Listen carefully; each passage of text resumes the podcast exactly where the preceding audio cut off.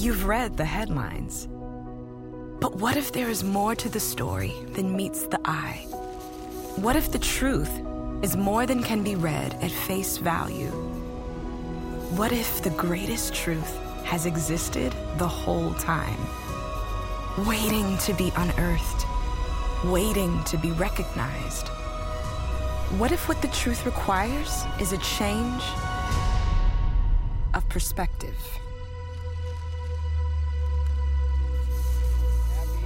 Easter. Happy Easter, everybody. Praise God, you are here.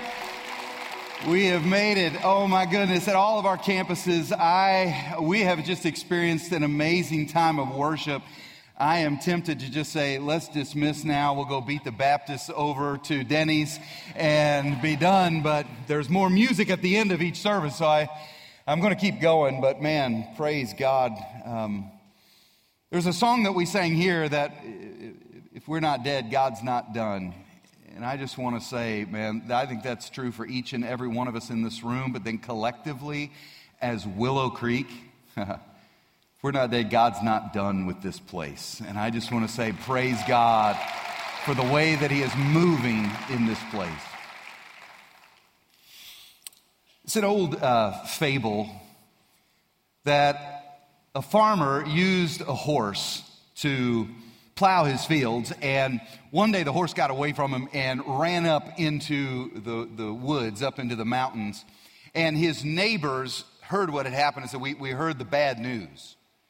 And the farmer said, Well, bad news, good news, uh, you know, depends on your perspective. And about a week later, uh, that horse came back, but he came back with an entire herd of valuable wild horses and he led those horses on into the farmer's stable. Well, the neighbors heard that and celebrated with the farmer the good news. And the farmer said, Well, you know, bad news, good news, kind of depends on your perspective. A couple days later, there was a, a son, the farmer's son was trying to break one of the horses, was trying to get it ready to be utilized, and, and the horse threw him off, and he hit the ground and he broke his leg. And the neighbors heard about the farmer's son and said, Man, I'm so sorry to hear about your bad news. The farmer said, Well, you know, all sympathies to my son, but, you know, bad news, good news, some, sometimes it just depends on your perspective. And then, of course, a few days later, the, the army marched into town. They were recruiting all able bodied young men to come and to fight in a war. And they saw this son with a broken leg and they let him off. And so let me ask you good news, bad news. Sometimes it depends on your perspective. Sometimes it depends on your point of view. Because news, technically, is just a statement of the facts, it's just a recounting of what happened. And sometimes, whether or not go- uh, news is good or whether or not news is bad, it, sometimes it just depends on your point of view. Let's take some of the headlines recently. I mean, you might have seen that Elon is trying to buy Twitter. Uh, he first wants to own the roads, then he wants to own space, and now he wants to own your mind. so, is that good news? I mean, if you are an investor, you might see that news one way. If you are a staff person at Twitter, you might see it another way. If you look at it from a political perspective, you might see it a different way. Let's look at a different news story. Asia flight, uh, Air Asia flight was diverted uh, full of passengers when someone spotted this. Can you tell what that is? That is a snake on the plane. It's not just a movie, folks, it happened. Now, some of you would look at that and say, well, I mean, that's not really news, newsworthy. Some of you would say that's not only newsworthy, that's investigation worthy. We got to figure out how that happened and make sure it never happens again, right? Maybe you saw a couple nights ago this image. This is the Russian embassy in Washington, D.C., and a group of Ukrainian activists projected the Ukraine flag up on the Russian embassy in D.C. Yeah, I don't care who you are. That's awesome news. Isn't that great? But sometimes the news, it kind of depends on your perspective. Now, we study the story of Easter, the story of Jesus in books Matthew, Mark, Luke, and John. All record the news, the story of Jesus, and they all do so from a different perspective. But what has happened over the centuries is that everyone has said, man, that story, that's incredible news. That is good news. And so they labeled these four stories, these four books of the Bible, the Gospels. Because in Greek, uh, gospel translates to good news. For centuries, people have called the Easter story good news. What's your perspective? What's your perspective? Is it good news? Is it great news? Okay, yeah. But here's the thing. Here's the thing. For some of us, it's irrelevant news. That's our point of view. For some of us, it happened 2,000 years ago. I don't see how it affects my life today. For some people, it, it happened so long ago. What's Jesus really going to make a difference in my life today? And I just want to say to you if you're here celebrating Easter with us, investigating Easter with us, then I just want to say, man, thank you for coming and asking those tough questions. For some people, the news is tired, if we're being honest. For some of you, you've heard the story again and again and again, and it never changes. He never rises on the second day. He never rises on the fourth day. It's always the same story. And over the years, you've allowed it from your perspective to just become tired news. So today, what I want to do is I want to tell you this familiar story, but from a different perspective. I'm hoping that you'll see it a different way. And by seeing it from a different perspective, that it will impact you in a new and fresh way. I want to tell you the story of Barabbas. And this is a guy that we admittedly don't know a whole lot about. But what we do know, we can gather that this is a guy we probably wouldn't like. Matthew, in his gospel, refers to Barabbas as a notorious prisoner Luke calls him a murderer and an insurrectionist. John refers to him as a thief. And you get the idea. This is just a bad guy. He's a thief. He's somebody that is rising up against the Roman oppression. He's murdering people. He's chasing after uh, a new kingdom. He wants to usher Israel into a new kingdom, but he wants to do it by, by murder and thievery. And it's just a bad guy. Now, when we meet Barabbas, he comes into the scene of the Easter story on Friday. Jesus rides into Jerusalem on Palm Sunday. Well, at least that's what we call it from our perspective. From their perspective, they would have called it Selection Sunday. It was the day that they selected the lamb that was to be sacrificed on Passover to celebrate their salvation. Isn't it interesting that on Selection Sunday, Jesus rode into Jerusalem on a donkey, the Lamb of God? Well, that was Selection Sunday, and then Jesus on Monday and Tuesday and Wednesday, he was teaching, he was interacting with his disciples. On Thursday, that's when we have the Last Supper, the, the Eucharist, the common meal.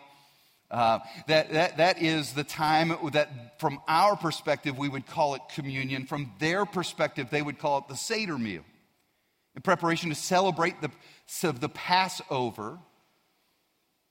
And it was in that meal that Jesus broke the normal script and took the cup of redemption, a cup of wine that was representing the blood of the sacrificed lamb, and says, This is my blood given up for you. So much symbolism, so much power in the story, especially when you see it from their perspective. But that was Thursday. And then Judas betrays Jesus. Jesus ends up on Friday now in his sixth and final trial, standing before Pilate in a place that John's calls the pavement. Now, Pilate has tried a number of different maneuvers to try and get rid of Jesus, trying to not to have to pass judgment on Jesus. But there's this angry mob of Jewish leaders who is inciting the crowd to say, No, we want to get rid of this upstart. We want to get rid of this threat to our power. And so Pilate is kind of in a pinch. He's, he, he's got to avoid a riot any way he can. And so that's where we join the story. I'm in Matthew 27, verse 15, and it says this. Now, it was the governor's custom at the festival to release a prisoner chosen by the crowd. It was Passover, and so they would let the Jewish people choose one of their own to be released as a mercy from the Roman government. Verse 16 At that time, they had a well known prisoner whose name was Jesus Barabbas. Now, some of you would raise an eyebrow at that because you, in your Bible, maybe it doesn't say Jesus Barabbas, it just says Barabbas. That's because for centuries, um, even though Barabbas' first name was Jesus, scholars and translators would take Jesus or Barabbas' first name out of the picture as a way to honor Jesus. I like it back in. Bibles are putting it back in now. One, because I like accuracy when it comes to Scripture. But the other reason that I love it back in is because it sets up an incredible contrast between Jesus, the one they call the Messiah, and Jesus Barabbas. Both are trying to get Israel into a new kingdom. One is doing it by thievery and chasing power and chasing military might and going from the top down and doing everything that it takes to make it happen. Another is trying to serve people, is trying to teach forgiveness, is trying to help people understand love, is trying to help people understand service and goodness. Jesus Barabbas is willing to kill for his cause. Jesus the Messiah willing to die for his. Verse 20, but the chief priests and the elders persuaded the crowd to ask for Barabbas and to have Jesus executed. Which one of the two do you want me to release to you? asked the governor. Barabbas, they answered. What shall I do then with Jesus, who's called the Messiah? Pilate asked. They all answered, Crucify him. Why? What crime has he committed? asked Pilate. But they shouted all the louder, Crucify him. Okay, so let's picture this from Barabbas' perspective. Barabbas would have been held in the fortress of Antonia. It's a place where they put everybody who's basically waiting to be crucified. That's where Barabbas is. In 2,000 feet away is the pavement. And that is where Pilate is interacting with the crowd about Jesus. So, 2,000 feet, little less than half a mile. Why do I bring that up? Because he is close enough to hear the mob shouting, but he is far enough away that he cannot hear what Pilate is saying. So here's what I'd like to do I'd like to play the part of Pilate, and I would like for you to play the part of the angry mob. And let's do our lines together, okay? I'll ask the question, and then you shout out Barabbas, Barabbas. And then I'll ask another question, and you shout out Crucify him, crucify him. That will be tough for you to do, but I, I'm going to ask you to do it anyway so that we can understand Barabbas's perspective. Are you ready? All right, here we go. Barabbas, Barabbas, Crucify him, crucify him. Who do you want me to release to you? Okay, that was a little bit middle school pep rally, all right? I'm going for angry mob. Are you ready? Who do you want me to release to you? What should we do with Jesus? Did you hear what Barabbas would have heard? Barabbas, Barabbas, crucify him, crucify him. From Barabbas's perspective, this is it. It's over. There is no hope. His, his evil actions have gotten him in a place where he is now just waiting for the soldiers to come and swing open the door and take him and nail him to a cross so that when those soldiers actually rush up to the door and swing it open, he's probably just cowering in the corner. He knows what's to come. He knows what he deserves. He knows that there's no hope. Despair rushes in. And that soldier would say something like, Barabbas, you're free to go. Someone else is going to die on your cross. Folks, Barabbas might be the character in the story that I know the least about, and yet he might be the one that, that we have the most in common with. Mean, here's a guy that really deserves the punishment that he is, that, that he is planning to get, that, it, that he has been given. He, he, he is someone that is not um, earning his way. He's not earning redemption. He's not promising repentance. He's not, he, he, he doesn't deserve anything. And yet, Jesus, dies on his cross. Whew. Barabbas' perspective reminds me that I haven't earned anything. Titus 3:5 It's not by works of righteousness that I have done, but according to his mercy that he has saved me by putting my faith in the work of Jesus Christ on the cross and his resurrection.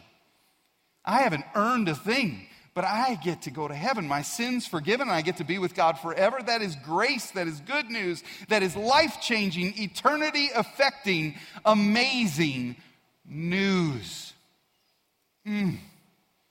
Barabbas' perspective reminds me that good people don't go to heaven, forgiven people do.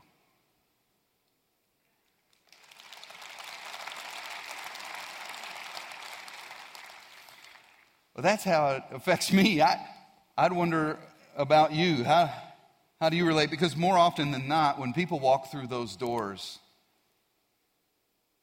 a lot of times they're feeling shackled.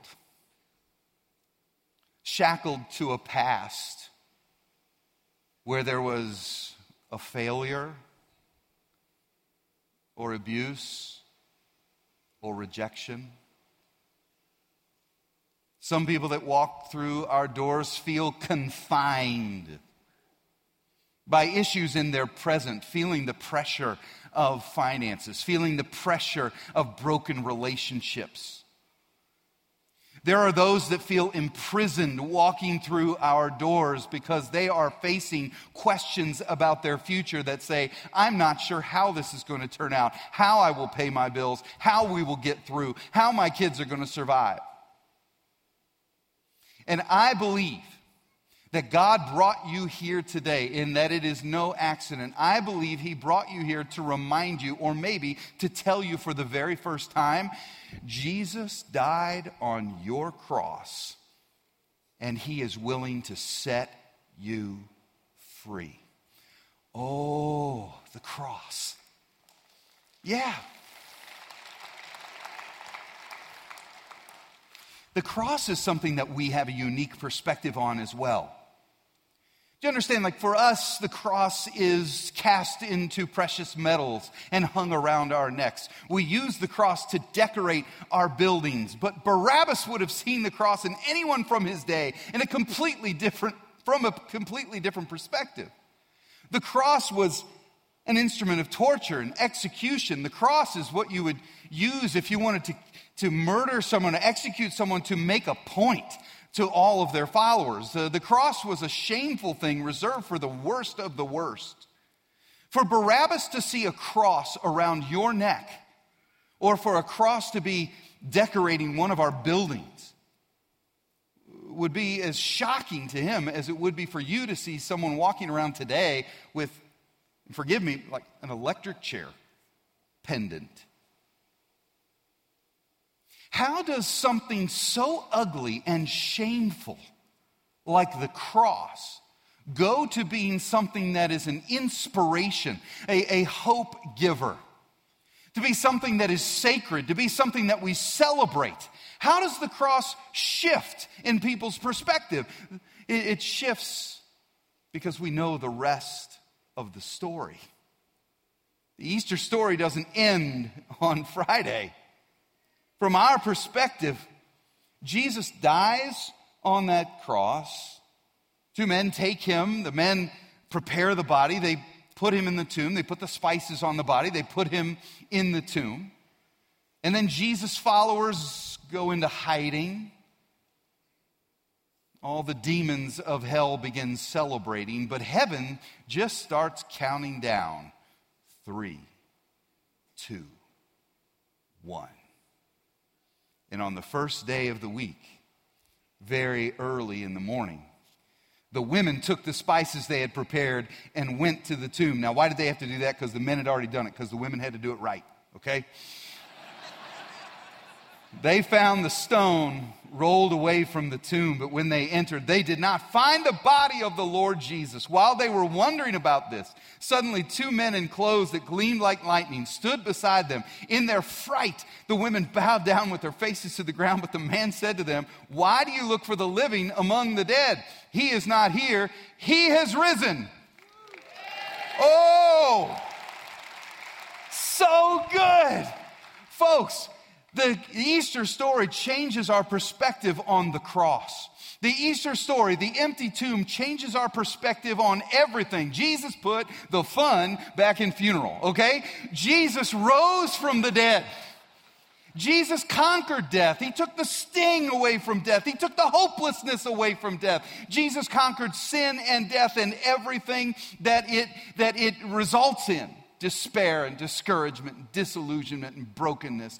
Jesus gives hope now in every situation. So now, everything that I face in this world, I can have a different perspective. When I am victimized, I don't have to be defined by that anymore.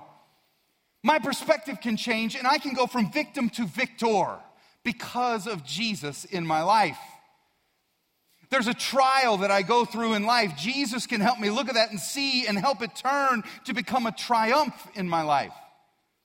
You say, well, my life is a mess. That's okay because Jesus can change things. He can redefine things, reframe things. You can look at it from a different perspective. Hope can break in, and your mess of a life can become a message of hope to other people. The storms of life can become stories of God's faithfulness, and somebody ought to praise God for the truth of Easter. Woo.